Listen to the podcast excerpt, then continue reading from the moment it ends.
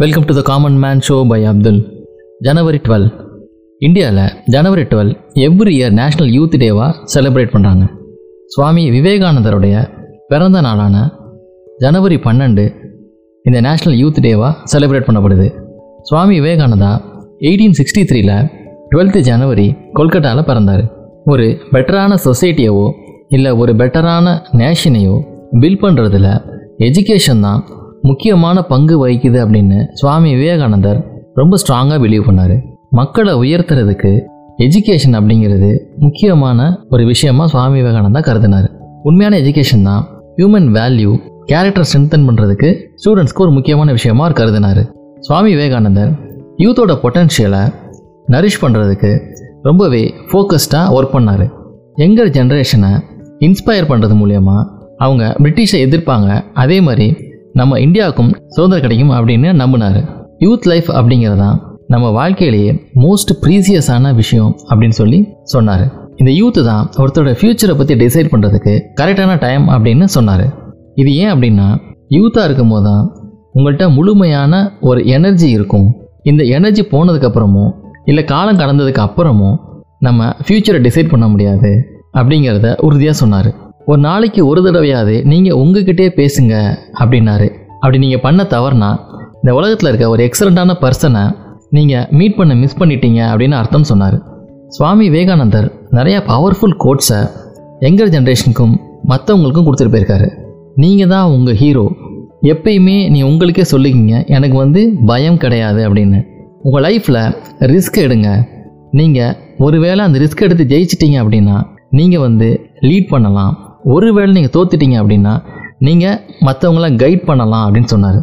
உண்மையான கைடன்ஸ் அப்படிங்கிறது ஒரு இருண்ட காட்டில் ஒரு சின்ன டார்ச் லைட் வெளிச்சம் மாதிரி தான் அது உங்களுக்கு எல்லாத்தையுமே காமிச்சிடாது.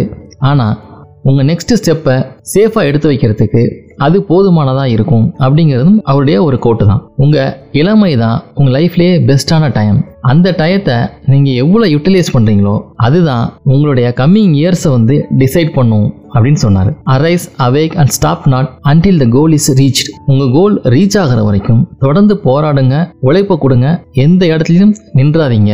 இன்னைக்கு யூத்துக்கு ரொம்ப முக்கியமான ஒரு விஷயத்த அன்னைக்கே விவேகானந்தர் சொல்லியிருக்காரு. உங்களை நீங்களே பலவீனமாக நினைக்கிறது தான் ஒரு பாவம் அப்படின்னு விவேகானந்தர் சொல்லியிருக்காரு. பலம்தான் வாழ்க்கை பலவீனம் அப்படிங்கிறது மரணத்துக்கு சமம் அப்படிங்கிறதான் விவேகானந்தர் சொன்னது. சுவாமி விவேகானந்தா இந்த உலகத்தை ஜெயிக்கிறதுக்கு பவர்ஃபுல்லான வெப்பனா எஜுகேஷன் அண்ட் பீஸ் தான் சொன்னார். இன்னைக்குமே லைஃப்ல ஜெயிச்ச நிறைய பேர் சொல்றதை கேட்டிருக்கோம். உங்களோட கம்ஃபர்ட் ஜோனில் இருந்தீங்க அப்படின்னா உங்க வாழ்க்கையில பெருசா அச்சீவ் பண்ண முடியாது அப்படின்னு. அதை அன்னைக்கே விவேகானந்தர் சொல்லியிருக்காரு. யூத் எல்லாமே அவங்களோட கம்ஃபர்ட் ஜோன்ல இருந்து வெளியே வந்தால் அவங்க நினைக்கிறத சாதிக்க முடியும் அப்படின்னு சொல்லியிருக்காரு. சுவாமி விவேகானந்தர் பல துறைகளில் வந்து சிறந்து விளங்கினார். பிலாசபி ரிலிஜியன் லிட்ரேச்சர் வேதங்கள் புராணங்கள் இன்னும் சொல்லிட்டே போகலாம் அவர் நிறைய வெளிநாடுகளுக்கும் போய் ஸ்பீச்சஸ் கொடுத்திருக்காரு. அவரு கொடுத்த எல்லா ஸ்பீச்சுமே நுனிப்புள்ள மேஞ்ச மாதிரி இல்லாம ரொம்ப இன்டெப்தா அவர் சொல்ற ஒவ்வொரு வார்த்தைக்கும் ஒரு பெரிய இன்டென்சிவான ரிசர்ச் பண்ணி ஒரு தரவு நாலேஜோட தான் அந்த சப்ஜெக்டை பத்தி அவரு பேசுவார். அவருடைய லைஃப்ல முக்கியமான விஷயமா யூத்தை